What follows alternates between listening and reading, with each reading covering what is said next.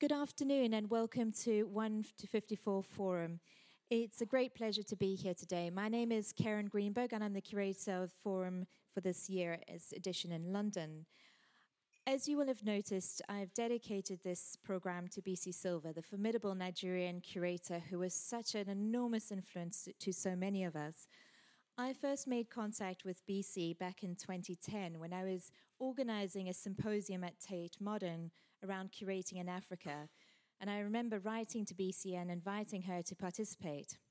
Her very first question was, Who else have you invited? And I sent her the reply. She said, Oh, that's a good list of speakers. Her second question is, How much of a per diem are you offering? And I wrote back saying, The standard per diem that we always offer to all international speakers I realize it's modest, but this is what we can do. Her immediate reply was, That might be enough for most international speakers, but not when you need the money to keep the doors of your art center open. And um, it, it was striking to me at that moment that Bisi was so forthright that she knew what she needed in order to get the job done. And it was quite simple. CCA Lagos was self funded she put her life and her energy and her soul into making it the incredible art center that it was and continues to be. And it was fair play to her. Um, and it taught me a lot about how you value um, people's time and their intellect and how you bring people together into a community that actually makes a real difference. Since then, I've followed Bisi's projects closely and learned a huge amount from her. But I was not as close to her as many others, and so it took me by great surprise when I learnt that she had suddenly passed away. Uh, she hid the fact that she was ill for four years. Very, um, she kept it to herself. She was incredibly brave. She was incredibly passionate and committed to getting things done. And so, when in February this year I found out that Bisi had passed, it happened to be the same week that Touria from 1 to 54 invited me to participate and curate forum. And it seemed to me that this was the moment to really reflect on Bisi's legacy and do something in our own small way to try and consolidate that for the future. And so I'm really pleased to be here today to be doing exactly that and to have this incredible group of participants to be sharing in that experience with me. The program is titled Looking Back, Moving Forward, and that is taken from Bisi's thesis, Black Invisibility and the Visual Arts Looking Back, Moving Forward. She was absolutely committed to using the knowledge and tools that she acquired when she was a student at the RCA in London in the late 1990s to making a difference in Africa. But not just that, she was committed to developing her own sets of tools models and modes of operandi that were relevant to the context in which she was working.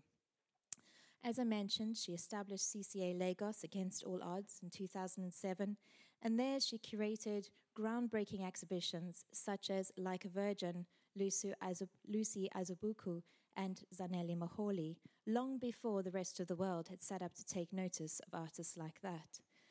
Um, she also invited me in 2010 to do a residency in Lagos, and so I had the pleasure of spending time with her there. And that culminated in an exhibition that we curated together with Jude Anogwih at Tate called Contested Terrains in 2010. She was also known for, of course, establishing AsiKo, and we'll be hearing more about that in the coming days. AsiKo, a pan African roaming arts education initiative for curators and artists that was really inclusive and critical um, to so many people's careers. And then she's remembered for so many other things, and I just mentioned two here for uh, the sake of time. But Rencontres de Bamako, the extraordinary biennial that she curated, Telling Time in 2015, but also projects like the monographic publication and exhibition of J.D. Okhai Ojeikere, um, which I had the pleasure of seeing in Helsinki some years ago. The 154 Forum program over the four, coming four afternoons is based on themes that I believe were pa- you know, passionate areas of concern and investigation for Bisi. Today's theme is uncovering histories, recording the achievements of women artists, and we'll be hearing from our panel shortly. Uh, tomorrow is themed around valuing research, engaging with the past, and working with archives. On Saturday, empowering practitioners, reforming arts education and curatorial practice, and on Sunday, challenging the mainstream, creating platforms for lens based media and sound art. There are um, some handouts at the back that have the detailed program and list of contributors. We are fortunate to have participants from all over the world, literally from Delhi to Texas and everywhere in between. I'm delighted that they've made the time to be here, and I think that's testament to the special friendships that Bisi formed with so many of these people. Uh, of course, we also have a really fantastic contingent of participants from Africa, particularly Nigeria, Ghana, and South Africa. And I want to mention especially Iheanyi Onwuegbucha, the curator at CCA and current acting artistic director, who we'll also have the pleasure of hearing from shortly about what it means to take on that legacy and be shaping that incredible space for the future. So these people were, like myself, inspired by Bisi. Um, many of them contributed to the successes of her various projects, but I think what we all have in common is that we benefited from her, at times, uh, quite fierce critique, um, but also her wise and very generous counsel. Um, I want to just draw your attention to a booklet that we've created um, with contributions from many of those people. At the back, you can pick up one, please do. Uh, Remembering Bisi Silva. It's uh, very anecdotal and some very warm memories of her. Further um, contributions can also be found online on the 1 to 54 website. I'd like to take this opportunity to thank uh, Touria and all at 1 to 54 for the opportunity to share this with you and to have this platform especially Olivia, who's been a wonderful support and making all the logistics um, happen smoothly. I'd like to thank the speakers um, and the artists also who have agreed to their videos being screened on Sunday afternoon. I hope you'll be able to join us for many of the other talks over the coming days. Finally, I need to thank the Arts Council England and also Christie's Education for providing the support for which this program could not happen without. Um, without further ado, because we're running a little bit late, I would like to take a moment um, to invite our speakers for this current panel up onto the stage, and I'll just quickly introduce them in a second once they've taken their seats. Thank you.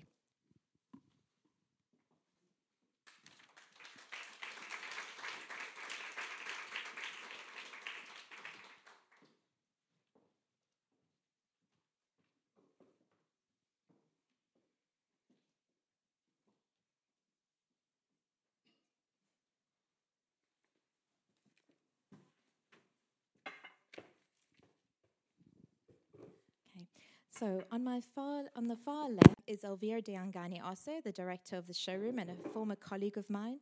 Um, Elvira is was senior curator at Creative Time, the New York-based nonprofit arts organization, and also a lecturer in visual culture at Goldsmiths. Prior to that, she was curator of international arts at Tate Modern and a close colleague. Together, we established the Africa Acquisitions Committee. Um, she was a very long-term friend of Bisi's and also involved in Women on Aeroplanes, which I believe she'll be talking about briefly, uh, a project that both um, Elvira and Bisi and many other people contributed to. Um, on my, I'm not doing this in order, I'm sorry. on the far right um, is Nontobeko Ntombela, who is a curator from Johannesburg. Uh, Nontobeko did her dissertation on Gladys Mgudlandlu, a pioneering women artist from South Africa who was born in 1917. And she then went on to curate a really fascinating exhibition called A Fragile Archive at the Johannesburg Art Gallery, which brought together works by Valerie Desmore and Gladys Mgudlandlu. Um, she's a lecturer at the Wits School of Art, uh, where she d- is developing the postgraduate program in curatorial and exhibition practice.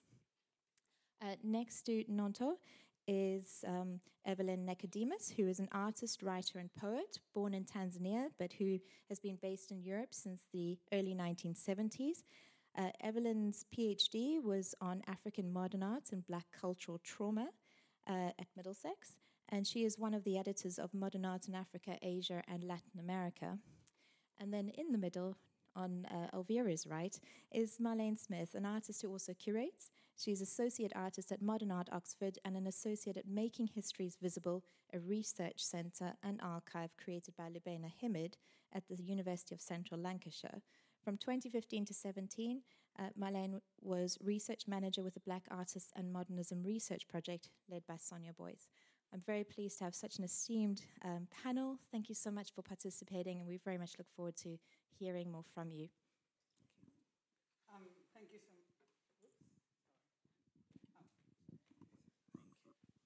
much. Uh, good afternoon, everyone, and thank you so much for being here. Thank you, Kerryn, for these beautiful works on um, on Bisi. Thank you, Touria, and just to consider uh, the possibility of honoring her I, just, I don't want to get emotional. I knew this would happen. Anyhow, I'm gonna try. I don't want. I one of the things that I, as I was listening to you uh, talking, sorry.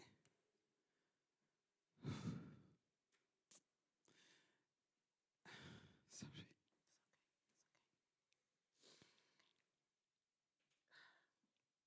So as I was listening to you talking, I thought that Bisi won't like me crying first and foremost, but she won't like also a somber um, atmosphere, right? So I want us to celebrate her life, uh, and I, and I think that's the most important. And the fact that we hear that somebody like Everlyn Nicodemus, who has been part of my, um, I would say, my childhood as um, art historian. Um, in my maturity, uh, I don't see you as often, but I I admire you dearly, and you have been part of my life from the minute that I was looking what this African art meant for everybody else and what I hope it will mean to me. Um, and you know, Melanie and Nonto, we just met, but I, I feel that we are uh, extraordinary people. When when, but we are also very simple, and that's something that also beats Bisi told me, right? That we we there is no necessary um, artifact and fireworks to show somebody's grandiosity, right? Um, I thought to the best testament for her in this condition was to talk a little bit about Woman and Airplane, talk a little bit about AsiKo, uh, because for me, what she did also working with the content is fundamental. So I, I brought some uh, of, so we, we produced In magazine for the project that was a collaboration as, as um, Kerryn was saying between a group of people, um, and because I don't know if you know, but I'm uh, like next door, I'm running a, a program called uh, Collective Intimacy as part of Bla- Gates uh, Black Image Corporation, and it runs between 10 to 2 p.m. At 2 p.m. was sleeping, believe me, but it's taking me my memory is completely out of out of place.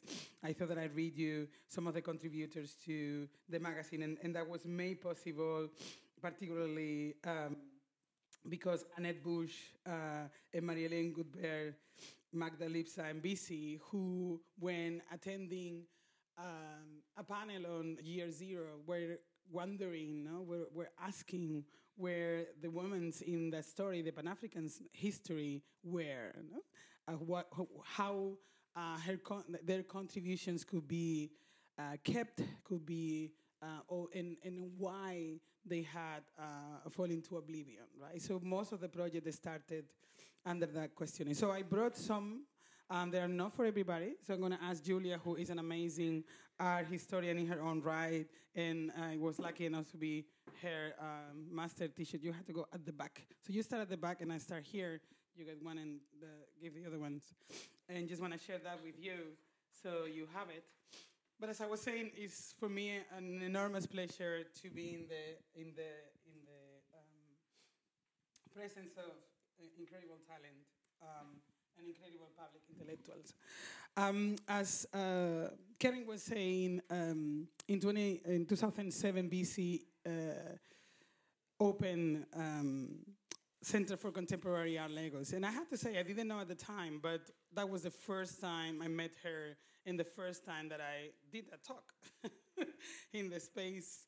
Uh, it was a tough ride. I had been in the National, National Museum uh, giving a talk, and she was saying, "Well, you know, you should do this and that." She was very critical to what I had prepared, but I said, "Okay, I can do this again if you allow me." And she connect with connect me with a number of young artists, uh, art local art historians, and we were in CCA Lagos, where it was basically just an empty space, and we started talking about an exhibition that I did at the time with Gabi Ngcobo, Khwezi Gule, and Tracy Murinik called Olvida Quien Soy, Erase Me From Who I Am, about uh, in South Africa.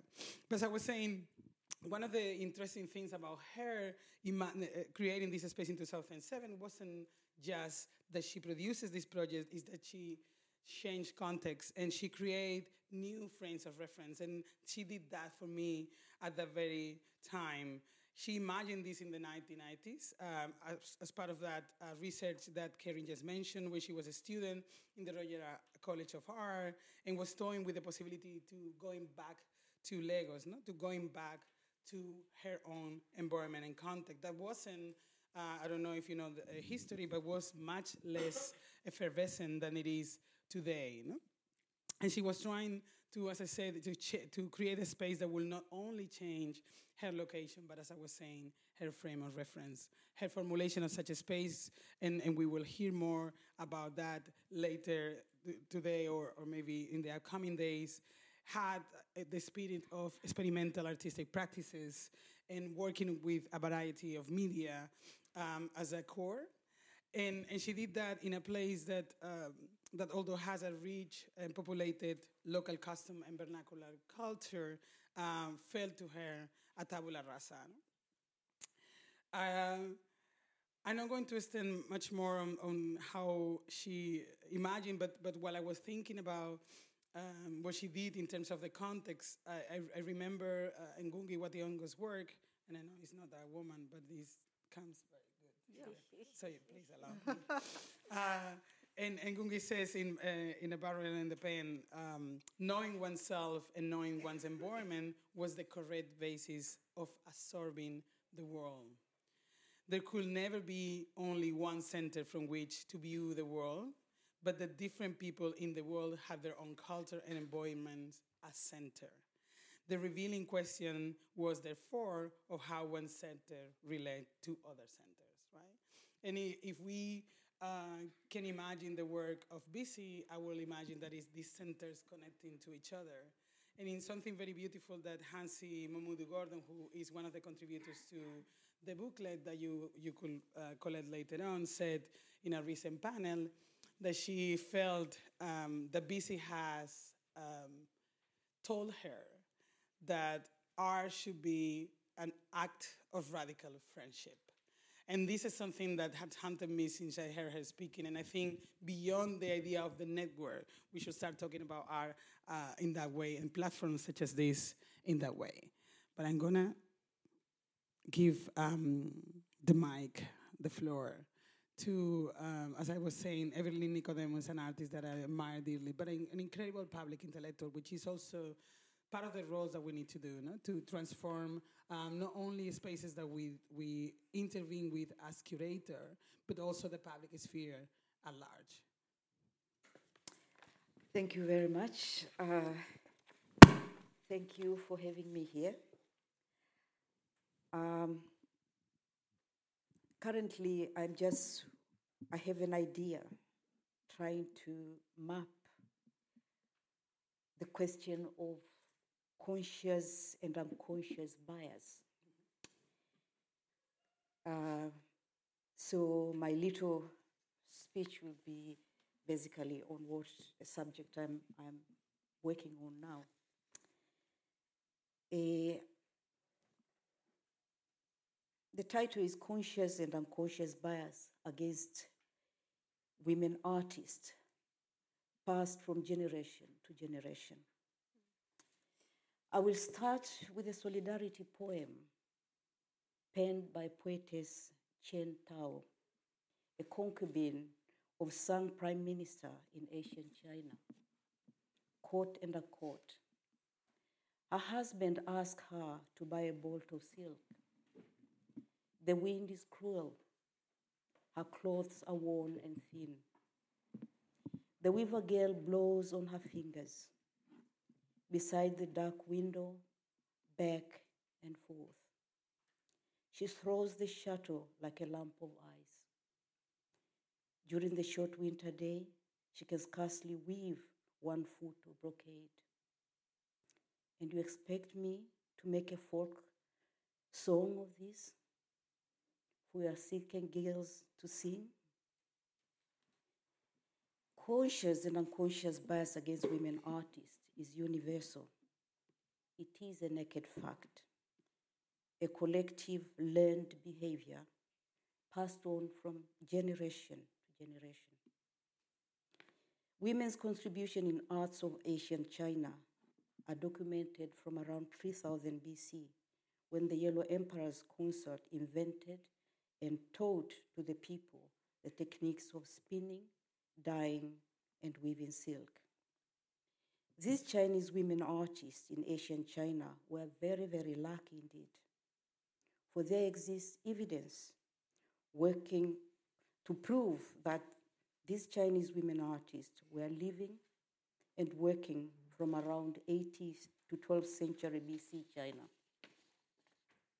It's mentioned in the earliest example of Chinese writing. Thanks to these written documents, these Chinese sisters has not ended up in art history's dustbins where majority of women creators ends. A conscious and unconscious obliteration.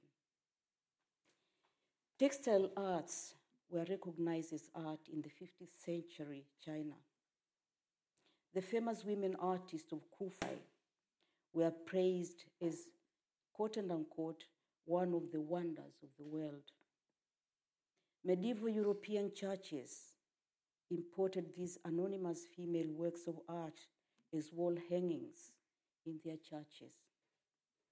The Roman Empire valued silk so highly that it was worth more than its weight of gold.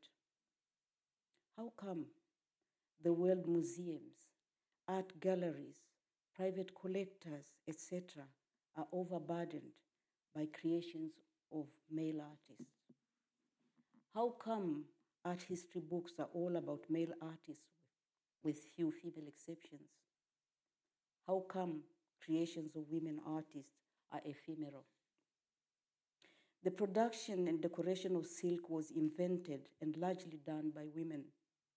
It was through the arts of these women East and West first exchanged culture and ideas. Art does not exist unless it is received as such. Until then, it's just a mundane thing, a simple utensil. The French cultural sociologist Pierre Bourdieu stated that, quote and unquote, the definition of what is legitimate culture occurs through exclusion as much as selection, and calls the establishment of a canon in the guise of universally valued patrimony an act of symbolic violence. I believe it's fair to state that violence against women in all its forms, be it physical or psychological, also manifests itself in selection, exclusion, and silencing of women artists. The art world is a mirror of patriarchal societies we lived in. The dominant patriarchy legitimating and articulating its power through the field of restricted cultural production, as Pierre Bourdieu baptized it. Patriarchy sustaining its domination, the power of naming an object as art. The invisibility of women artists is not an accident. Equality in the worlds of seeing was and still is an empty ideology, a symptom of sick patriarchal systems where women artists and intellectuals are devalued and treated as an offense. But nothing stays the same forever. I'm aware that it's mostly men in position of power who will dissect and consecrate my creation as art. Men in position of power who will declare my creation as indeed art, the almighty gatekeepers. But again, nothing stays the same forever. I also know that as a woman of color, a construction I'm still struggling with, are we not all humans of color? The beauty of it all. I also know that as a black woman artist, my contribution in the arts will be minimized through bias of selective blindness and selective deafness. gender discrimination and harmful stereotypes still dominate the worlds of arts. I dream a day when racist, sexist, and all forms of discriminatory behaviors will have no place in the arts.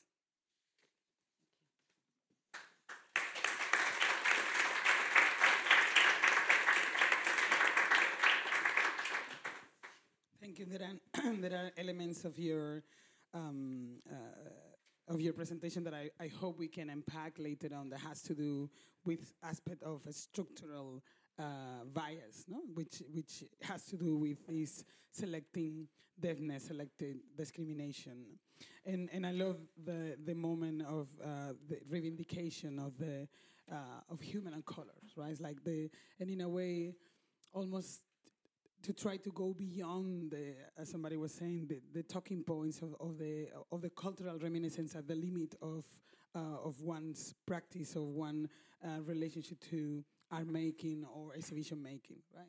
I, I think it's important also to to discuss that later on. Nonto, you want to go ahead?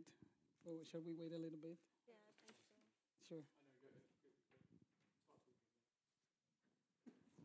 want to- Well, he's here, so my Ah, is yes. there. So, So we want to we want to wait um, a little bit.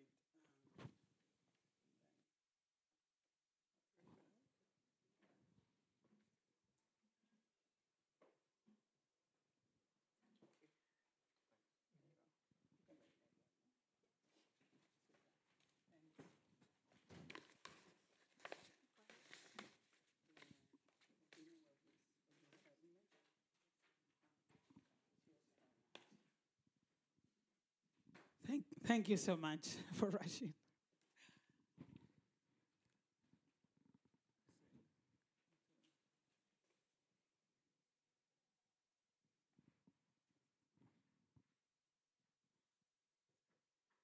There you are. Do you need to? that's my image. So should I just go Yeah, ahead? yeah, yeah, please. Um, Do you need the first one? There was an image. before. no, no, no. It's okay.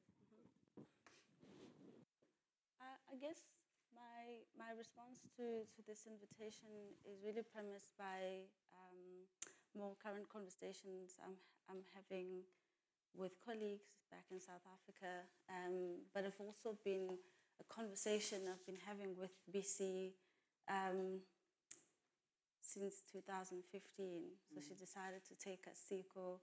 Um, she's very deliberate in telling me that I'm not coming to South Africa, but I'm going to Mozambique for the reason that, uh, you know, we should not be coming to South Africa.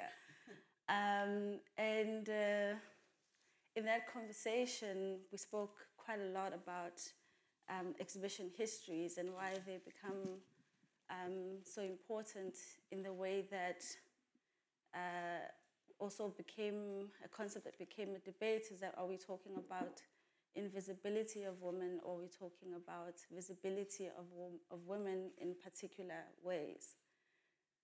And in thinking about um, this tension and around this, this word and this concept, uh, of late I've been interested in a call, I- I suppose, a demand that is made to particularly black women in South Africa, where violence upon black women's bodies has become so hyper visualized in public.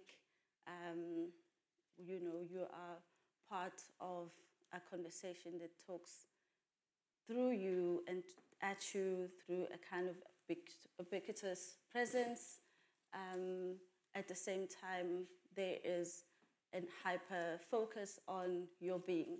Um, the dying of Uyinene, um, a student from UCT, um, has brought that to such a way that there's a political conversation now happening. So, in a way, it is talking about visibility, but then we are also talking about visibility of a black body in, in ways that, that aren't necessarily celebratory, that aren't necessarily talking about a kind of intellectual um, contribution that is centering itself in um, particular ways canons have been formed And my research on black women artists and early modern artists, particularly, has, in the conversations around Uyinene, I've been thinking a lot about this double bind that we find ourselves as black women in the arts. Um, the call to speak to the everyday provocation in your face, you must speak back. Your body is um, continuously violated. Your work is demanded for you. For you, you have to qualify why you're present. At the same time, there is demand to erase you um, and you and make you irrelevant. So these structures and these kind of um, institutional, systematic way in which visibility um, uh, becomes a question. A conversation about two weeks ago with um, three artists has somehow maybe made me come closer to an articulation of what I'm trying to think through. And I'll speak back to these two images here. Um, is there's a call to respond to the violation over the black body. At the same time, I'm interested in the other part is can we get to a moment where the need to qualify that I'm a black woman speaking is no longer a, need, a necessary qualifier? Can I get to a place where this is an everyday? Um, and so these two moments for me are what has been holding conversation. And I thought it to respond back to the kind of research I've been working on. These two images may help me um, speak to, to this tension. Um, and on the one hand, I'm sorry I didn't, my computer has had problems for a while, so I just brought images. This work here is of Valerie Desmore.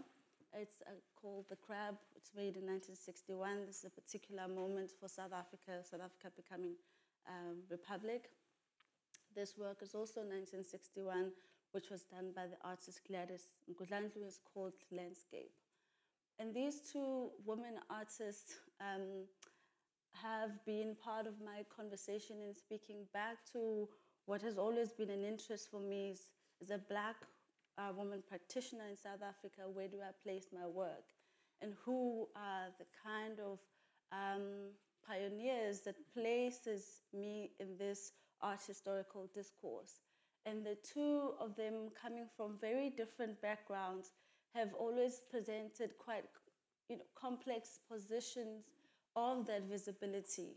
1961, as we know, is South Africa becoming a republic you have the work Crab by um, Desmore, who um, is in a convers- in the recent conversation, we've talked about the fact that this was a particular moment that defined um, the Calabar. She's in London and she's commenting back about the rejections that she experienced as a colored person. Um, the idea of the crab looking away, the idea of the crab surrounded by this white background um, is something that for me has been an interesting comment from her as in a rejection of this history, um, as in a walking away from this life. She leaves the country in, in 46 because of racial oppression um, with a desire to pursue an art career uh, in, in London, which does not necessarily materialize within visual art, but it materializes in fashion. So, as someone who has this dark past of leaving South Africa because of racial discrimination, to make a work in 1961 commenting about these racial changes um, has been quite interesting in the sense of speaking to a particular kind of refusal of existing. Um, again, here is someone who chooses, she comes to come and she's here to study at the Slade, but chooses to leave that program because she felt unsuited for it. Um, and those moments for, for me of hers were uh, an articulation of her agency. And the production of this particular work has been particularly important to, think that one has a voice to reject a particular system that continuously wants to place her in a particular way. Similarly, the work of Gladys has been quite interesting in the way that she uses or represents land. We know land is contentious in South Africa at the moment, or is land is contentious across the continent. Um, and to be in 1961, to want to claim um, a landscape and produce this kind of work, what is it that Gladys was trying to claim as an artist of color at that particular moment? And these two artists, for me, have been brave in a sense of wanting to present themselves and present a visibility that today we can understand holds so much weight politically. Um, but it was also a particular maneuver in being able and a form of brave, bravery to be able to place their voice in that particular way. Of course, we know how they work, it's absorbed into the system because they are speaking to a particular palate. But the political elements and the deep conversations that they were having at that particular time is things that I think have only come to surface now. Um, and they speak back to this idea of a particular visibility. Mm. And I think I'll end there before I mm. complicate Thank things.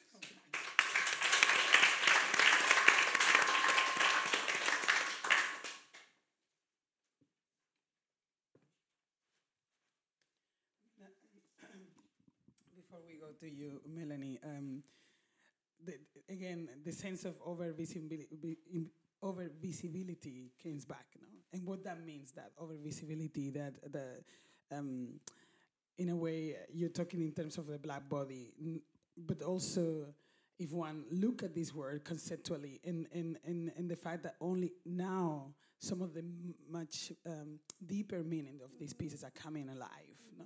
in a way that perhaps we or people, uh, the contemporary, were not able to uh, sustain for for many reasons, uh, because the contentious element they, they, are both explaining were were part of that. But I would love uh, later on in the discussions to go back to this idea of womanhood, uh, avoiding the fact of womanhood, of, of, of being a woman, being a woman uh, as a necessary qualifier but the work, no? Because we, we can go and explain that later, and in a way connects beautifully with what um, um, uh, um, Everlyn was emphasizing earlier with the human of color, now instead of the woman of color.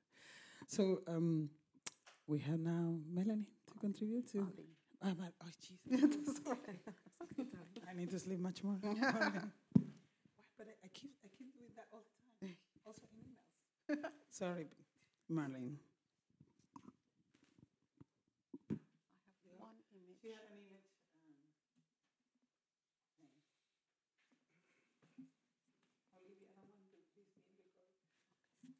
So um, I want to begin by saying that I'm really privileged to be here. And um, it's a great joy to be um, sitting amongst such company. And I've really enjoyed listening to both Nonto and Everlyn uh, talk about their, their work and their take on this really huge topic. Uh, so when I was trying to think about how I would approach a discussion of, um, I, I did prepare a much bigger presentation with lots more slides, but we've had some technical problems. So I'm going to talk to you by referring to a piece of work that I made in 1987. Uh, and this piece of work is called Art History. Um, and um, Nonto ended by asking a question, I think a provocation, about why it is um, or reflecting upon the fact that some of the artists that she's been researching are only now being considered. And that, that is to say that what, what's been omitted up until now is a way to look at what the art does, mm-hmm. sorry, what the art did mm-hmm. in 1961, mm-hmm. what it does now when we look mm-hmm. at it in 2019, and what it will do mm-hmm. as as we change and, and, and we change and the art changes, the meaning changes. So I'm going to talk you through this piece first before I go on to talk about my practice a little. Um, or perhaps I'll, I'll, do both at the same time. So this piece is particularly interesting to me, not just because I made it, but because it, um, in 1987, when I was a young artist still trying to find my way um, an artist born in the UK of Caribbean parents, uh, and part of a generation that was really, um, let's call us the second generation of artists that went through, um, in the post war period, went through art um, colleges. Because, as Nonto mentioned, there was a generation before us who tried very hard to go through an art education and to, to, to enter into to, to modernism and who were over and over again refused that entry. But that's a different conversation. Um, so um, one of the, the key piece texts that I read as a, as a 20-something year old was a piece by, um, of course the name's gone straight out of my head, um, Bell Hooks, um, which talked about um, a kind of broader history of black feminism and of black women's um, um, kind of place in the, um, particularly in the, the, um, the struggles that have been happening in the States. Uh, and a second was Alice Walker's In Search of Our Mother's Gardens. And I read it as a kind of antidote or, a, um, or, or as a mirror of the essay that had been written some decades before that by Virginia Woolf, A Room of One's Own. And in Walker's work, she, she asked that a question, which for me, as a, a, a you know, was really early in my 20s, for me t- to kind of confront this question, which was if you're not able to own yourself, how do you, you can't own a room of your own. Does that mean then, does, does, does Virginia Woolf's work follow that there cannot be any black women artists? And, and, and as, a, as a, a young practitioner, the question that seemed to be coming to me was you can't exist. Do you exist? Can you actually exist? Um, and so, one of the many strategies to respond to that was to look at or to try to find evidence that I wasn't alone, that, that I did exist, and that there had been other black women artists. And one of the earliest uh, um, references to a black woman being an artist that I could find at the time uh, was to the woman in the image at the right, on the right hand um, column, um, who's a African American artist called Edmonia Lewis, who had, against all odds, and quite miraculously, I think, um, had a, a successful career as an artist back in the late 19th century. Um, so that's her, her image is the first on the right at the top. The second image is an image by um, a contemporary of mine and an artist who was studying at Byam Shaw at the time that, I, that she made this image. It's a self portrait by an artist called Simone Alexander.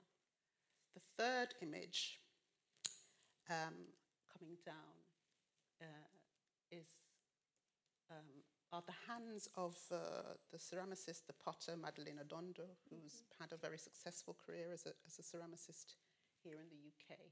And lastly is an image by uh, a photographer called uh, Brenda Agard, and I always say the names of the artists when I'm referring to this to their work. Um, and it's a portrait called Portrait of Our Time. And if I can draw your attention to the to the object on the left, the object on the left is, is a vase. There's actually a physical um, glass vase in, in there, sitting on a shelf, but it also sits within this crocheted um, basket. And that kind of presentation is a um, is a um, something that you, you, you would have found um, in many, many homes of Caribbean migrants uh, at the time. And I actually asked my mom to, to crochet that for me. And she did as, as I asked. So it's the first and only piece of work that I con- um, collaborated with my mother on. uh, and then the, I think now, beautiful plastic flowers that are in that vase. Um, actually there's a, there's a long history to those, to, those, to those flowers because when I first made this work in 87, I bought some, my buying plastic flowers was really easy. They were available on, in every, every corner shop had some plastic flowers, whereas now we're a bit more sophisticated and we have these silk things and flowers that really look as if they are flowers, which wouldn't have done at all. Um, so the first set of flowers, I lost them. I didn't actually lose them. I used them for other things. As you do as an artist, you kind of reuse things. So in 2017, so this, this piece was made in 1987, but it was 2017 that it was acquired into a public collection. And obviously, by 2017, I didn't have those plastic flowers anymore. So um, a great friend and colleague of mine um, who's also an artist, managed to um, to retrieve these hot citrus blooms from his mother's from his mother's home, and I um, I put them into the piece. Um, I think that in many ways it, the work speaks for itself in that it's trying to address so many of the questions that we are discussing now around visibility, invisibility, around what is art, what, what, what do we, how do we define what is art and creativity? What are the hierarchies around the practice and the materials? Um, and those questions are not new questions. They haven't been, they've, they've yet to be resolved if they can be resolved. Um, but it's very, it was a very poignant moment for me when this work was brought into collection because when my mother made that vase, she was about the age that I am now. Mm-hmm. And she's now 84 years old and she has Alzheimer's. So mm. not only is it the first collaboration, it, there will be no other collaborations. Mm. Um, and uh, each image in this piece has a history um, which relates to the history of art, but also to the history, the personal histories of those the women that that are uh, implicated uh, in the work. Um, actually, I think I'm going to stop there. Thank you. Thank you.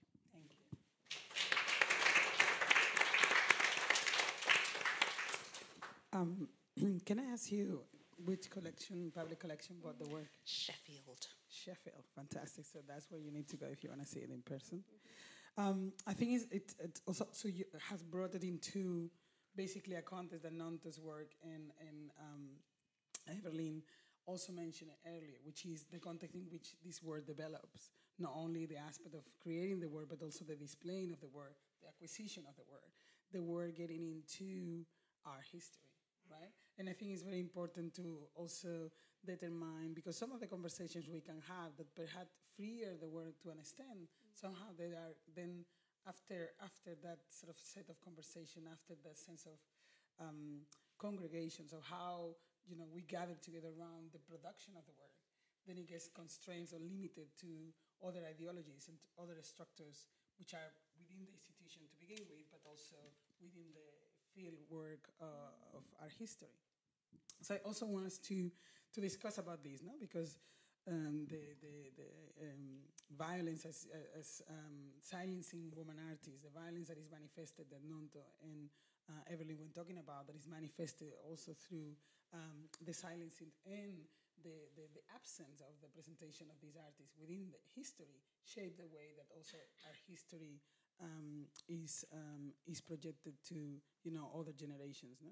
And I, I, I just I'm mixing now who said um, uh, because you you uh, who was talking about the pioneers, right? The idea of of creating um, work in which we name our sources we, we establish a lineage um, of that beyond even sisterhood, because I want to go beyond, as, as, as um, Everlyn so beautifully uh, mentioned earlier, no? to, to a point where we are talking about humans in a way that we feel that there is no need of establishing a signifier woman who, in order to present our practice as, as well as we can fight for a non-signifier uh, African to present our practices, no?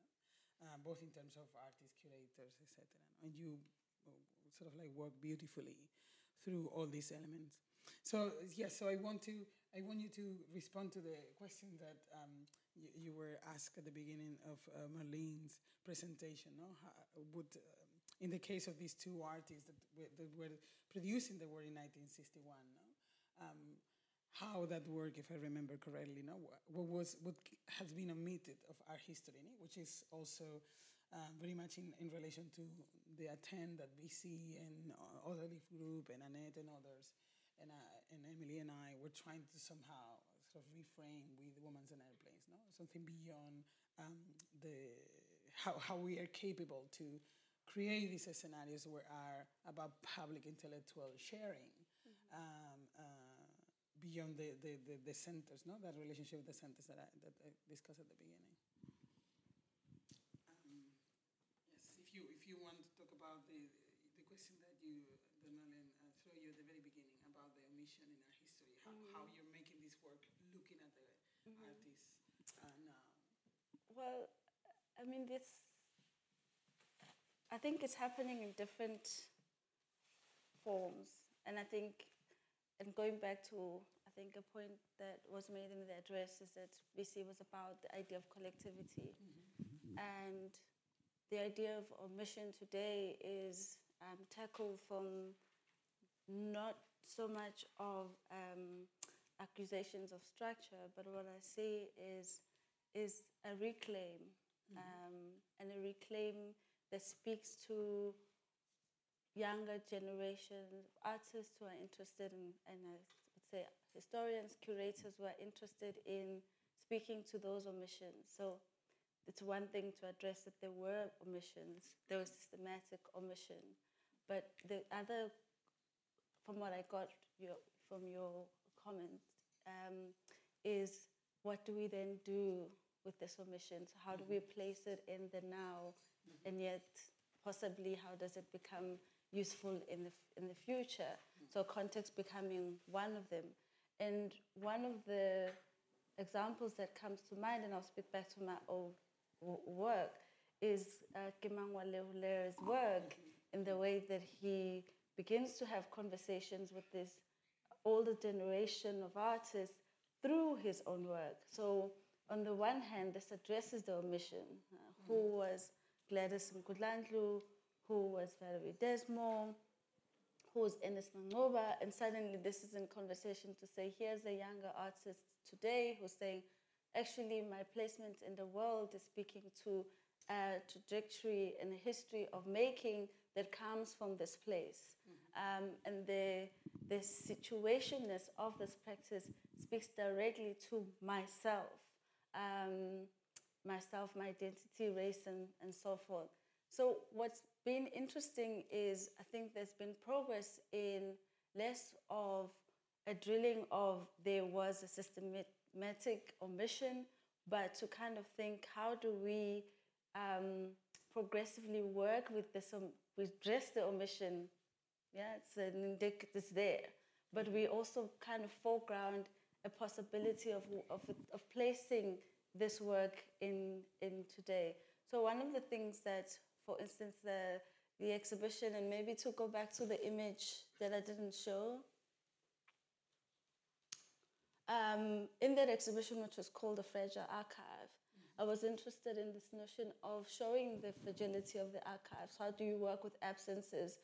To, prov- to propose a series of questions. In this space, the idea was not to produce an exhibition that filled the gaps, but rather showed the gaps. Um, and showed the lack of accessibility to certain things. So the works that were here were based on a list of works which were a catalogue of, of the exhibition that Gladys Mgudlandlu had in 1961. Um, and the idea was how do we deal with the fragmentedness and the fragility of the archive by showing series of questions. You had works and the list of works that were originally named, and we know that when works come back on resale, it gets renamed. So some of the works were placed under the original names as a way of questioning that. Um, could we speculate that the work is, is dated 1961 and this work could have been part of this exhibition. Um, so and the big the big thing that I work with is about self-determination. How do I as a practitioner speak about the existing visibility of these pioneers? They have been there. How what were they saying about their work and how do we speak about the intersection of my voice and their voice in speaking about this history? So speaking about the fragility of the archive and making, exposing that, and through exhibitions um, is, I think, one way in which the omissions get addressed. It is also one way of creating space for voice of people who, at the time, their work was simply overlooked or included in particular ways that were not nuancing what they were really speaking to.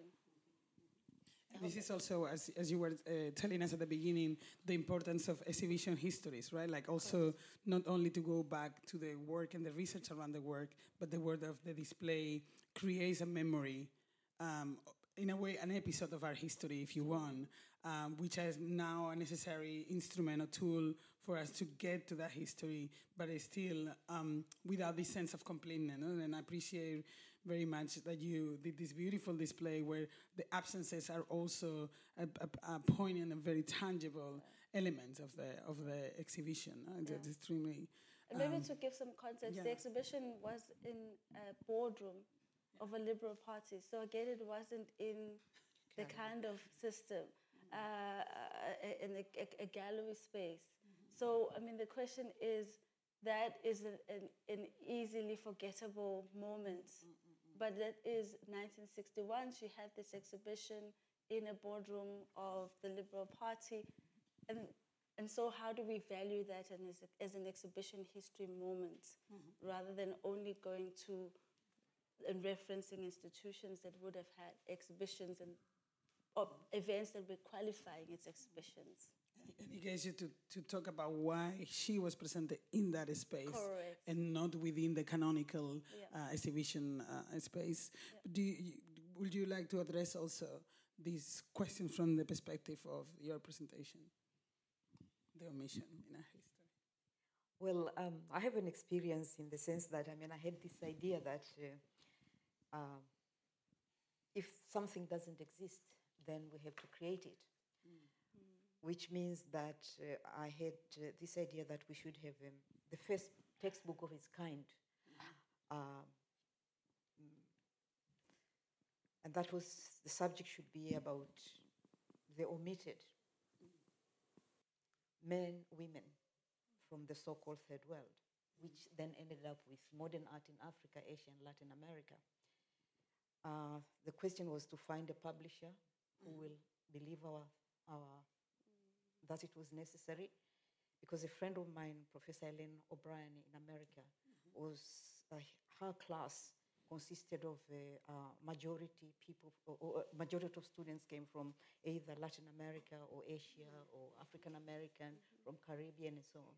And she was teaching them art history uh, the way it should be. And they were asking, and where is our story? And uh, we came together and we said that let us do the job. Um, then the question was to find if we will find anyone who will want to publish us, who will believe in our idea, if we can find other scholars who will join us. Uh, it took us five years, and basically we did it for free.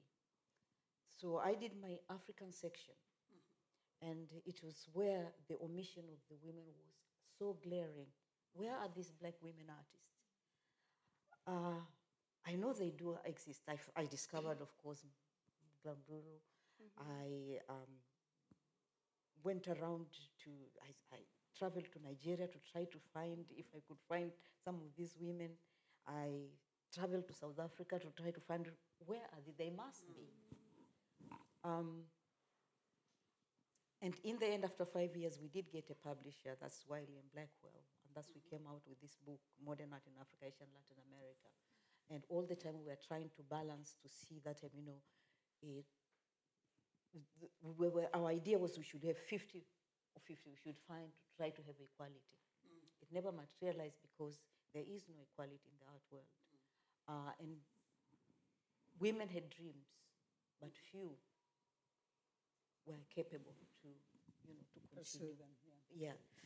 Um, so I have a, a, a, an experience about hunting for knowledge and trying to find these women. Where are they? And hopefully now that we, with the with the, the the internet and new technology, we won't need to end up there anymore, like my generation. Um, and to drum or, or to say that archives are absolutely necessary. Mm. The situation of archives in Africa is deplorable, with the exception of South Africa, mm. um, even in Nigeria. Mm. That's why Bisi's work is so important. The library of the CCA Lagos continues to be one of the best in the country, if Precisely. not the best. Yeah. There were no libraries. I went from artist to artist in their homes and basically bought their archive and brought it to Europe so I could be able to, I was able to do my research, which means that actually I was robbing Africa. These archives and the material belong to Africa, and that's where they should stay. And uh, this led me to sort of to, to make a research about what's art. And uh, the person who answered what's art for me was Carl Einstein. Reinterpret object, otherwise art doesn't exist. And then from there I went to Pierre Bourdieu, the French cultural sociologist, to try to find how does the art world function. Um, and then did a comparative study. Is it possible to transfer the model from the West to Africa or third world? In Africa, it was not possible because there- the, the infrastructure didn't exist. They're building it now. Uh, to make it short, um, the reason I did that, it was not a question of just getting knowledge, it was uh, trying to find my identity as an artist. Have I right to exist?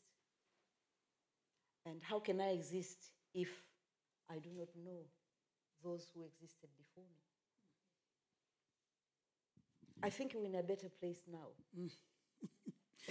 I, I will say so, particularly because one can access to some material that perhaps wasn't available to you. No, you you're talking to Carl Einstein that, um, of course, was interesting in my uh, also my exploration of of thinking about how the Western world has shaped African art and his idea. pro- Probably of the avant-garde writers at the time is the most um, let's say illuminated no? because realized that the, we, the, the western world was incapable to assuming what was um, embedded in an artwork uh, produced particularly for him in uh, as he uh, does in Negerplastik or in Africa Plastic uh, is the work of African art artists, no? Um, particularly let's say tradition-based artwork, which was what he was analyzing at the time and reflecting on how um, the avant-garde artists were simply addressing the form, but not the content and the experience around the works. No? And I think, but then you have other uh, practitioners, other intellectuals that, and I remember like us talking about this long time ago when you live in Brussels, right? Yes. Um, Everlyn and, and Kristian, her husband, had an incredible library um, that she offered anybody in the world that wanted to go and research. And I was lucky enough that you did that initial research, so then I could go, you know, when I was in my 20s, to your house and spend afternoons in your library to be able to access this knowledge. Because otherwise, we, we rescribe. I mean, you said you don't want to create, you started no, your response saying, I don't want to create something or put something in it where it doesn't exist. There is something tricky about trying to insert ourselves in a history that in a way doesn't sees us that way. I mm-hmm. think the way to intervene it has to be one that allow for the canonical aspect that define that history to be dismantled. So then you had to have a new history altogether. But no, not necessarily just to, you know, to create these patches. I mean, that's why I love your exhibition because those absences has a space. Mm-hmm. There is, we, we acknowledge that, but you acknowledge also the fact that the history has to be read that way with its own silence, right? And I think that's very important of what you both are saying. But I don't want Marlene to. I, I want you to expand on the on the because you brought us this art history, which is a critical aspect of how um, our role on, on trying to sort of unpack that uh, comes about. And I wonder. Um, after I don't know how many years, because my head is too bad now to do mathematics, but when the work is included in the collection, it has already, not the span of time that you are talking about, Everlyn, has passed. Your art history now is noted by others that are not just peers or, or uh, pioneers of modern practice, but also colleagues uh, um, uh, that throughout those, those periods Yeah. have also researched. How, how will you envision our history now if you were to reproduce a piece, even if conceptually, if we can do that exercise? Wow, Elvira, that is a really tricky question for me. I'm going to have to think about that for a week. Can we have a snap? Yeah, a snap, a- I guess a snapshot of what it would be now is that one of the one of the joys of doing this work, and by this work, I don't just mean making the work, I mean pulling together the archival materials that exist from particular points in history. And, uh, and I, I'm somebody who I'm, I'm really um, indebted to librarians and researchers, but particularly librarians, for helping me to find my way to um, to, this, to, to, to, to fill some of those blanks. Um, so I feel very, I feel a sense of responsibility that the material that I have access to is placed somewhere where it can be found, where it can be part of a rethinking of art history. You know, so if I were to re, if I were to make that, that piece again, um, I would hope that I'd be able to make it um, with. I think I'd, I'd need to make it with a particular audience in mind. Uh, I think I'd have to make it with the audience in mind who are already writing about and incorporating some of that material into their own work. Um, I don't, f- even though I can sit here now and say that there are probably half a dozen significant volumes of art historical and critical writing that have been published in the last five to six years, and particularly in the last couple of years, that looks at that the, the pe- period of time that I'm researching. Uh, so even though that that those exist, I still think there's a huge work to be done to to change art history.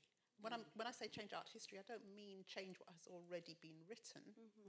I mean change the way that, that that discipline views itself and views the world, to make it more useful, to make it more approachable, to make it more than a way to pay homage to power. Mm-hmm. You know, for, so for me at the moment, I feel a bit disappointed with art mm. history as a discipline mm. because it hasn't freed itself mm. from that kind of power dynamic. Mm-hmm. You know, and, but I think that there are radical pieces of work that happen. Often, though, I think they happen outside of the discipline. You know, I remember not so long ago being on a panel um, that was um, about making monument. It was called Making Monument, and it was a panel discussion of John Akomfrah and Smoking Dog's um, piece about um, Stuart Hall, uh, the unfinished conversation. And one of the provocations that came, I think, from the audience was something along the lines that Stuart Hall and so and the writing that he'd done and um, um, um, cultural theory had kind of um, usurped art history, and that um, artists being written about in that kind of sociological mode was somehow undermining the work. And the response that that the panel gave was that it wasn't so much that that the artists of the 80s had turned their back on art history as much as art history didn't want us. Mm-hmm. You know, we were without a home. And sociology said, come along over here, mm-hmm. let's talk. Mm-hmm. You know, so, so I would want our history to change. I think I would just add that, I mean, when it comes to art history as such, it is quite a new science actually. Um, and uh, the art history as such was uh, invented in German when it was really, you have Wölfflin and all these type of people. And I think that there is a, a, when, given that art history is such a new science, um, there is big possibilities to remodel it, to add, to minors, to, to what. And for me, I'm, I'm, I'm really, um, I think we are living in a very fascinating period. Because when I started doing my research, I was just lucky I happened to be married to an art historian, critic, and TV producer who knew how, you know, this well. And he was much older than me, this Swedish art historian, Kristian Romare. Between us two, we spoke eight languages, which means that we could go to Germany uh, archives, we could go to French archives, we could go to Scandinavian archives, we could go to Belgian archives. So we were just raiding everywhere.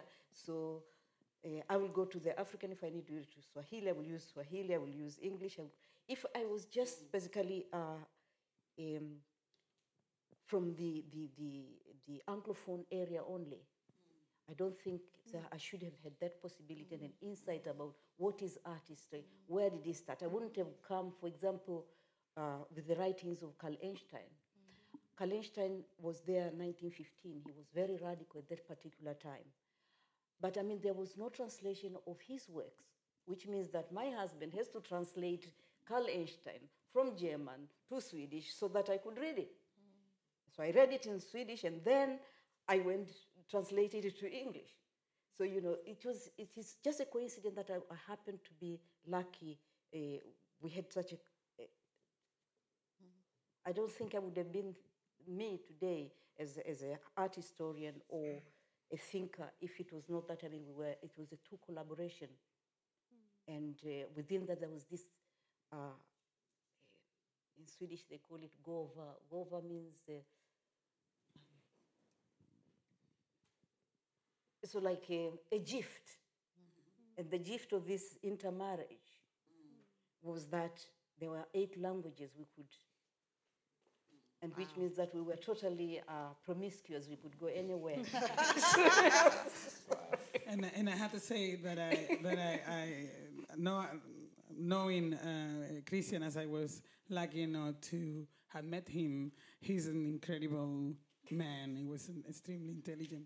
There is something that you have said, um, and I guess this question goes to you both, but of course Nonto as well, uh, which is our make uh, uh, sorry our history as a space um, of, of, let's say, of oblivion or dismissal of uh, double binding, you said before, no? As a space that needs to be, need intervention, that need transformation. And these past two days, I have been talking to people that is coming from design, from fashion, from film. Um, people, as you uh, were talking when you talked to this more, how she went out of our history, went out of our production to do uh, fashion, right? Like to that that at times is no necessarily to be framed, that, that, you find yourself a way to be remembered by our history, if you want. But I want us to talk a little bit about our making. Um, because it's also about the production of something that is capable to um, I will say this thing that Kerryn will laugh because we were told this many times while we were um, together uh, that is demanded to be transformative, right? And this demand is, I think, is at, at times you know it's like women's were, uh, as you pointedly say at the beginning, uh, is that it was either reduced to um, a domestic environment, a, dom- so a, a certain kind of everydayness. No, there was something beautiful. Now working, for instance, like people with uh, with people like Betty Saar. No, I learned like how minimum gestures to something that is uh, an everyday um, element can be so powerful. No, articulated in a way that can be extremely transformative, right? If you want in that way. But our making and our production of having, not being the real conduit to make that transformation. Most of the things, and, and of course, uh, uh, uh, unfinished conversation because of what Stuart did is in itself an artwork that is also a, a testament of his practice, no? But but it's also our making, as you were saying. You you maybe were not remembered by our history, but and and you were sort of like embraced by social studies or sociology, but you were still producing artworks, right? Artworks that needed, as you said very beautifully at the beginning, um, that could not be. Uh, if they were not received as such, could not be such an art, right?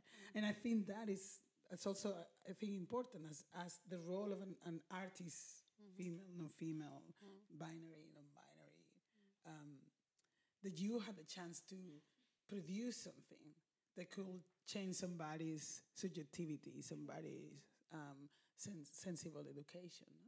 And I think that for me is a key. And I want to see if we can talk a little bit more about that uh, with respect to your practices, but also to the, the, the way that we encounter the artists, right? And, and how, in a way, as a curators are trying to create episodes in which all these things are uh, remembered, um, placed in the position that has to be transformative enough to um, reinvent and subvert canon, Western canon in this case, are, are somehow brought by the work of the artist. Okay. Um, I'm recently returning to my practice, and um, You never left. okay. well, been a long pause. So um, I can only speak about this in, in, in terms of my own working at the moment. So what I find is that, you know, when I think, you know, maybe I'm somebody that if you say to me that can't use that, then I'm more interested to, to find out why I can't use it. So why? You know, you can't, why? Um, and I'm really conscious that in my early, in my 80s work, those objects that were kitsch and domestic and those crafts that were the, you know, the, the, the you know, where you find women's work um, were not considered as important as painting or as radical as performance or do you know so I'm, I'm conscious of those types of prejudices that kind of float around. Um, but when i'm making work um, it's exactly those practices and the difficulty of that practice that i get excited by. Um, and in terms of it being transformative there's a test, I guess, is that you become engrossed in something. Um, and I don't, I mean, I'm not trying to suggest that artists or even myself just kind of suddenly feel intuitively that I'm going to go do this thing and it's just pure intuition and it's all. Uh, I don't, that's certainly not the way that I practice. I have to think about what and why I'm making the choices that I make. However, there's a moment of um, risk where you put the thought and the thing, the object, the color, the shape, the form, the series of actions together and you share it. And for me, and this, I don't know whether this is um, um, something that other people would contest or not, doesn't really become art until it's seen. Mm. Yes. You know? So the transformative moment is not necessarily the one that I have. Mm-hmm. What's happening with my practice is something else that's going on between me and it. Mm-hmm. The transformative moment is when it is seen. Experience. Yeah, yeah, yeah. Um, I don't know if that answers your question at all. It does.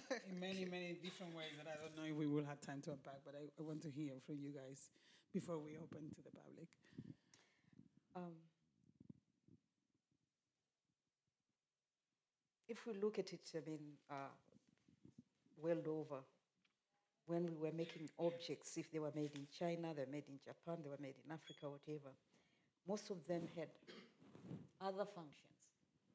They had uh, religious functions, they had um, just for beauty, and so and so on. Um, the arts, we say the classic arts of Africa, uh, they have totally other functions. But when that function has, uh, i- i- when they're not used for ritual or religious, then it's when Einstein say, we rebaptize them and we call them art.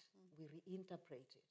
We start uh, looking at him as an aesthetic object, not like, uh, not as worshipping them.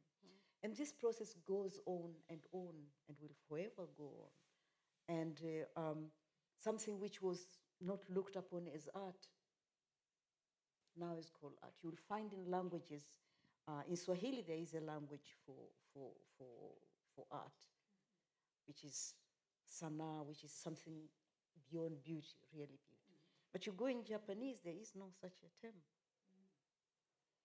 So, and you'll find many other languages, they don't have those forms. But I mean, it, this is what is interesting in the sense that, you know, uh, all the time when I'm, uh, uh, I know that if a, a, an object is not seen, then it is just an object.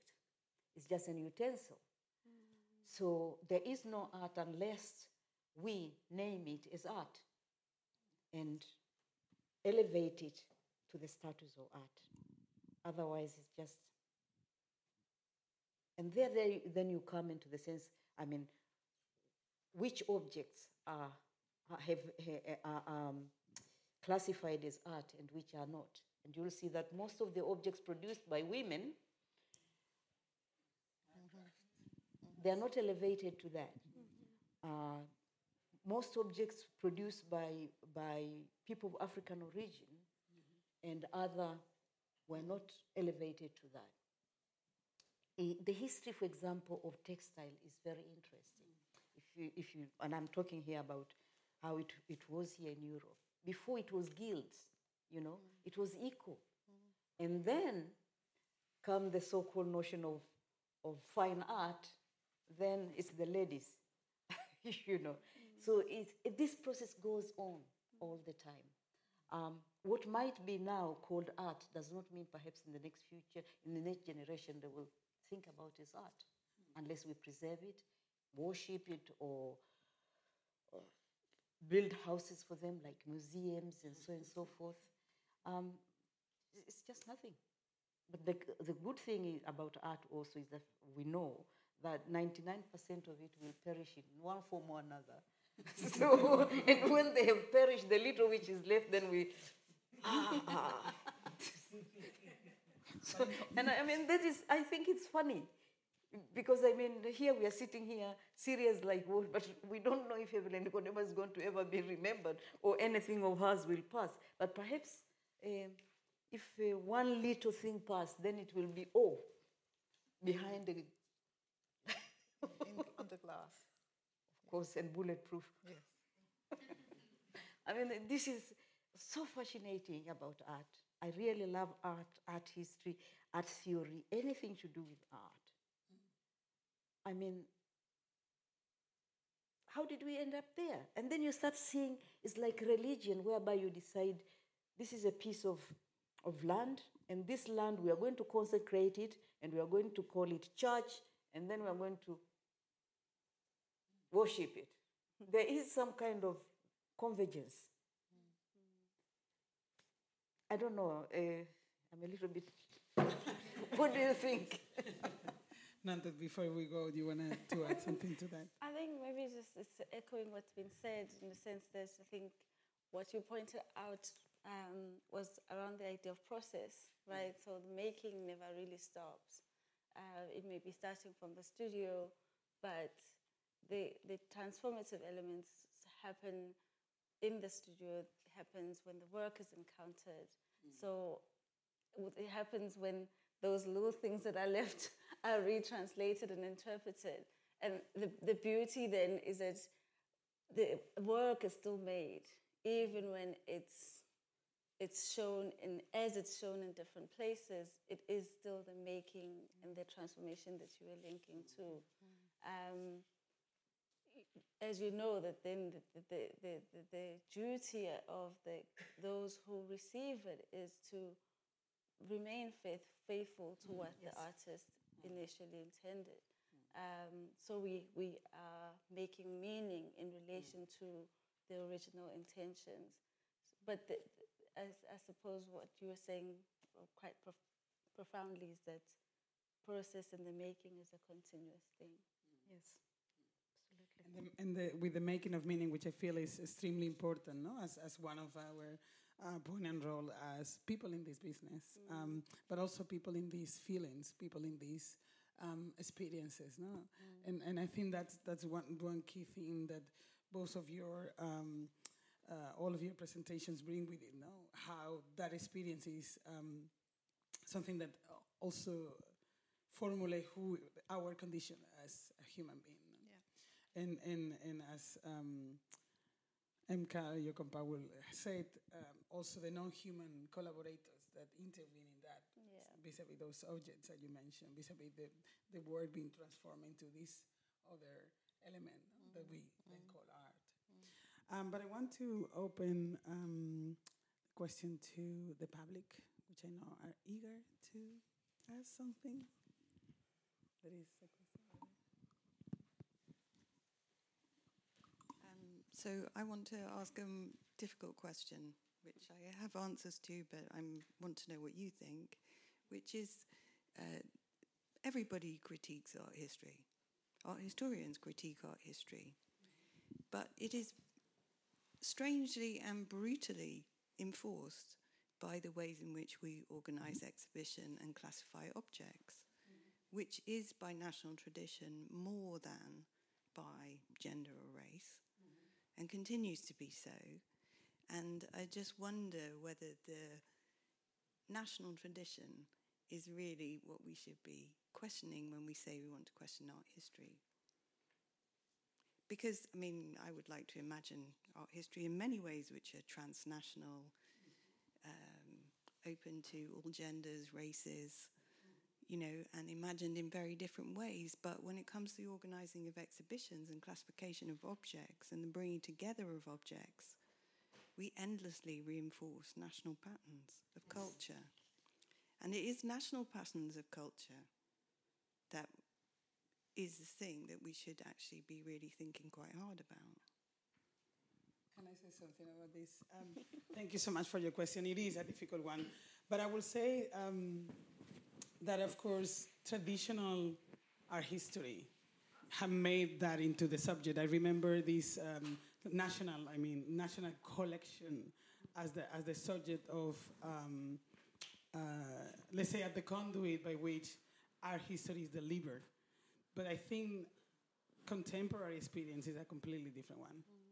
In the sense that, I think it is, in the sense that you not only teach art history, you could teach visual cultures in which the relationship between objects and concept, periods and context is a different one, much more closer to uh, what Ngugi wa Thiong'o was saying in this quote, but also more importantly, what AsiKo meant for some of the practitioners uh, of uh, Bisi's program. AsiKo was a program in which he invited 15 to 20 artists and curators uh, uh, from uh, all over the continent and at times from the diaspora, though not regularly, there are very few exceptions, invited to share and live together with um, art historians and curators.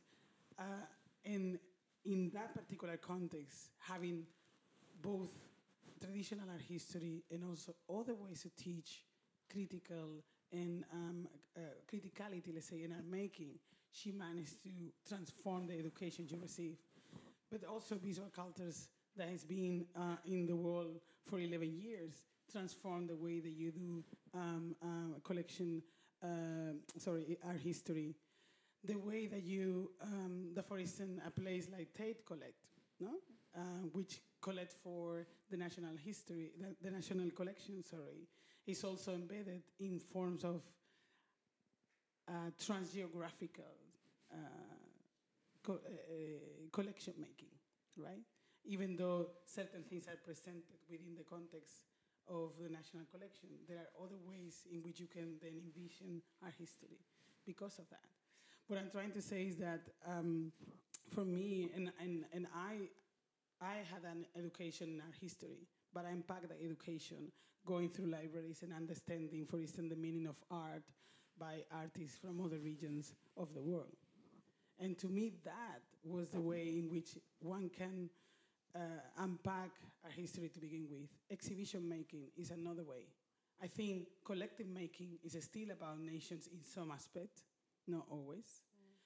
Mm. Uh, particularly because you collect for a public uh, within a within a, the public nationhood, let's say.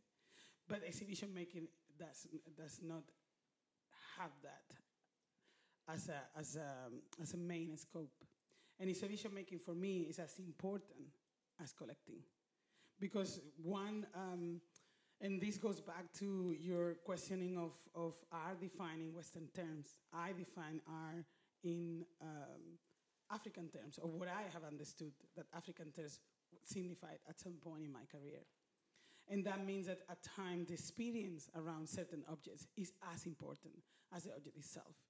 The, the, what you're questioning has the value of the work in aspect of antiquity, in the object itself.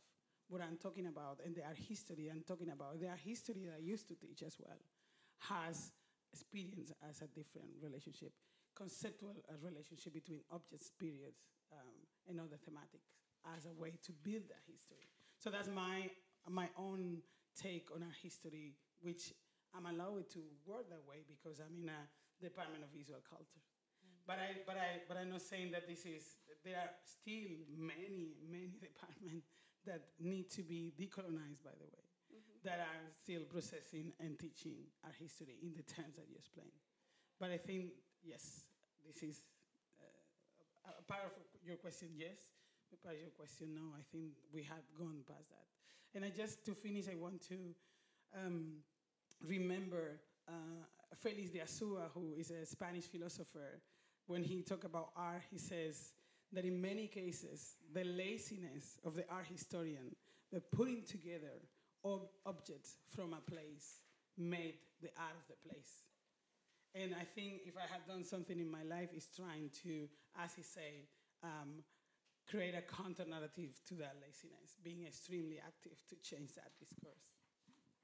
If I may respond to that, um, kind of, um, I'm not sure whether it's. Uh, it is a difficult question. I think that the, using the word reinforce is, is, is claiming a kind of purist in a sense that we're constantly bashing ourselves with only this one place. That I think that if we think about even the notion of a center, that the decentering has happened and has always been happening. Um, the way knowledge and place of knowledge has been happening, but it is in this in this constant calling that we are only speaking from one place. I don't think we are only speaking from art history, um, and as demonstrated here to say that we are reinforcing it is calling back us into a corner that is about a purist idea that there's only that one place and refusing the fact that we have said centers exist elsewhere. Um, of course, yes, we've gotten our degrees going through art history and uh, the attempt to kind of unlearn that. Um, and the unlearning has been about the discovery that the centers are not in art history. Hi, thank you so much for speaking today. I really needed this session when thinking about going into the arts field. Um, I'm just starting my master's at SOAS, and I really wanted to get advice from you guys on what to do when thinking about the arts because I think I'll go to museums and I'll go to different spaces and I'll see that black arts are important, but then when you go to the administrative side, you won't see um, any women of color in the administrative component. And I think that's what's making it very difficult for me to see myself in the arts and see myself as an administrator in the arts. And when you do see those curators, um, black women who are curators, they're coming from anthropology, they're coming from sociology, they're not coming from a history of art background. So I want to ask you, what kind of tips would you give someone just starting off in their career in their young 20s on how to get involved in the arts field and make a difference? Because I feel like there's so many different causes that you want to start in because so many things need so much work. I think it's, it's, it's for curators. it's for you and you. None, please. Oh no!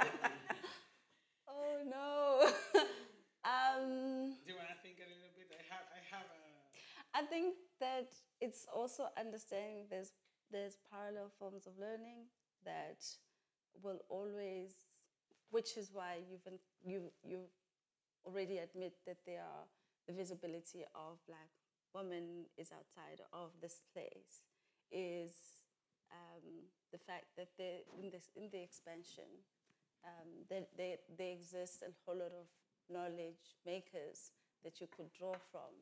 And it is, um, it, there is a necessity always to, to learn in parallel ways.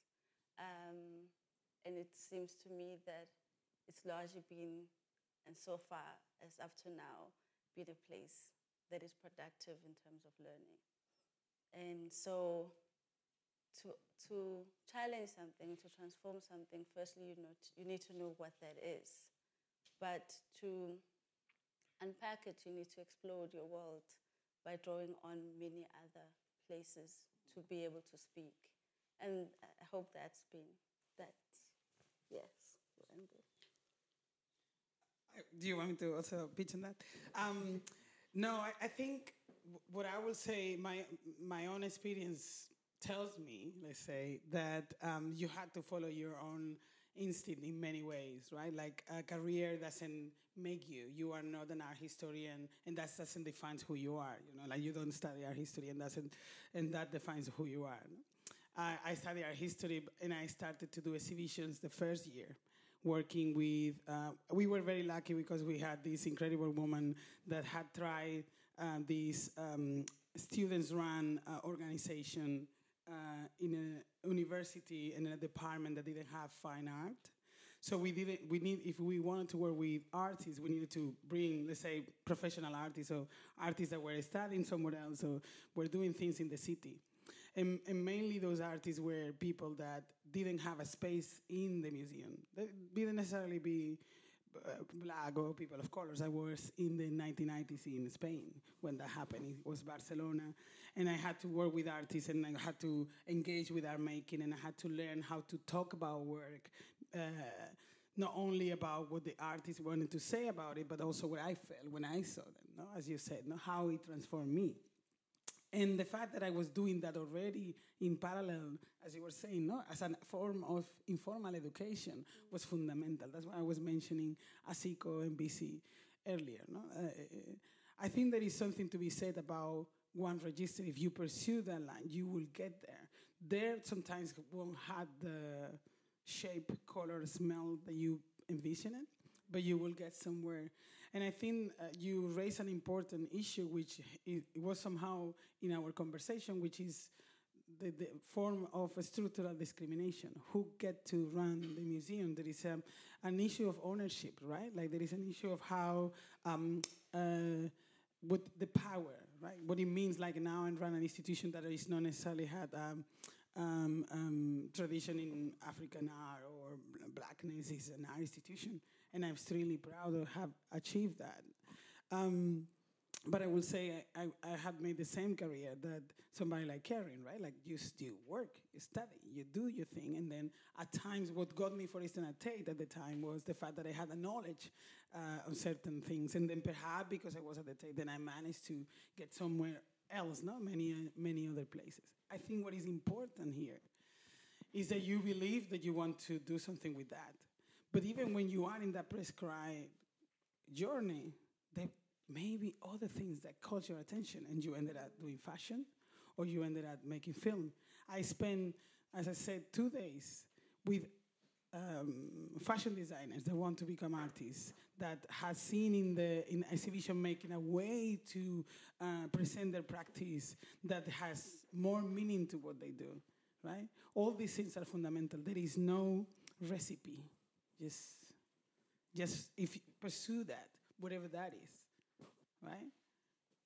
And no matter how, as somebody was saying earlier, you know, you, you will have to go, there is no straight lines. Maybe you had to go on zigzags, and that's okay. You had to take long poses, and that's okay, right? It's not all about success, it's probably more about failure and how one can yeah. overcome those failures uh, that you get somewhere. There is no recipe, I can assure you that. But uh, I could recommend you um, um, the French thinker Pierre Bourdieu. He started as an anthropologist, which I also studied uh, from social anthropology, went to, to sociology of arts. And uh, his book of uh, the field of cultural production is quite interesting. You don't need to, to take everything also, but I mean, it will give you just how, give you uh, a picture about how the field of art works, its power mechanism. Uh, when does the work get uh, consecrated? What kind of institutions, what kind of people are involved in, in that, and, and, see, and so forth? I found it very, very helpful. Um, what he described is that, I mean, um, it's a question of power whereby brothers kill their fathers or sons kill their their fathers and so and so on. So it's constantly evolving.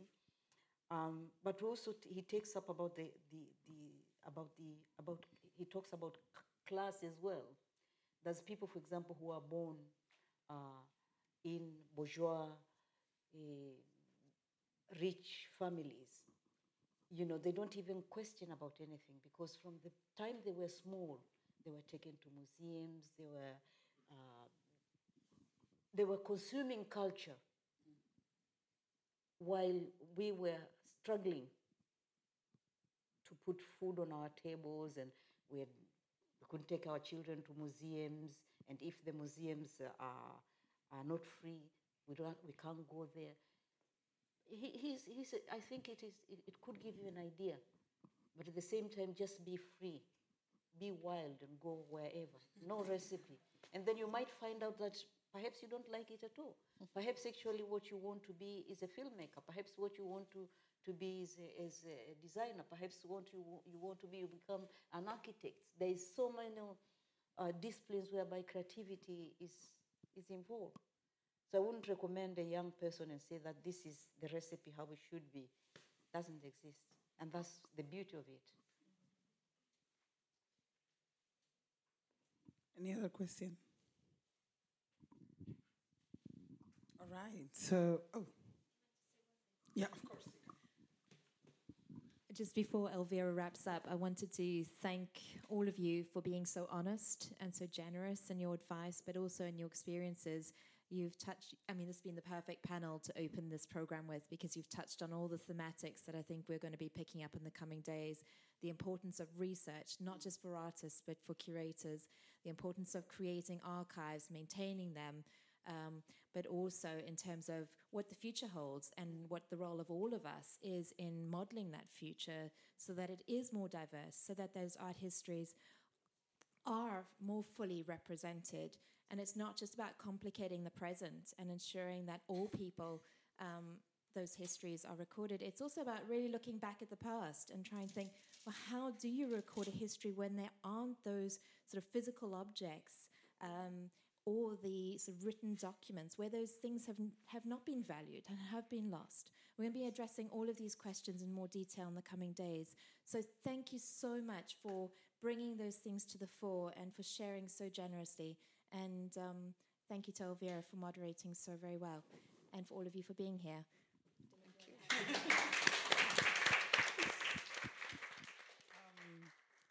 I just, well, I, I, I, you just said, but I, I just want to, um, for those of you that have never encountered Bisi's work, which is also the what is this is about, uh, please research her. Uh, please try to, if you go to Lagos, visit, of course, CCA, which is still there. Talk to the people that know that met her, that know her well, and or that know her very little. Um, she had impacted many, many, many, many people uh, in such a profound way that um, we all have a, our personal Bisi. And I think this is uh, perhaps the big lesson here, no? that we are multiple uh, in, in, in that way. So I just wanted to say thank you so much again to my panelists, Nonto, Everlyn, Marlene. Uh, thank you to Kerryn for inviting us, Touria, and the, the team Julia, Olivia, that organized uh, the forum. And thank you, you to all of you for, be, for being such an engaged audience. Um, all right.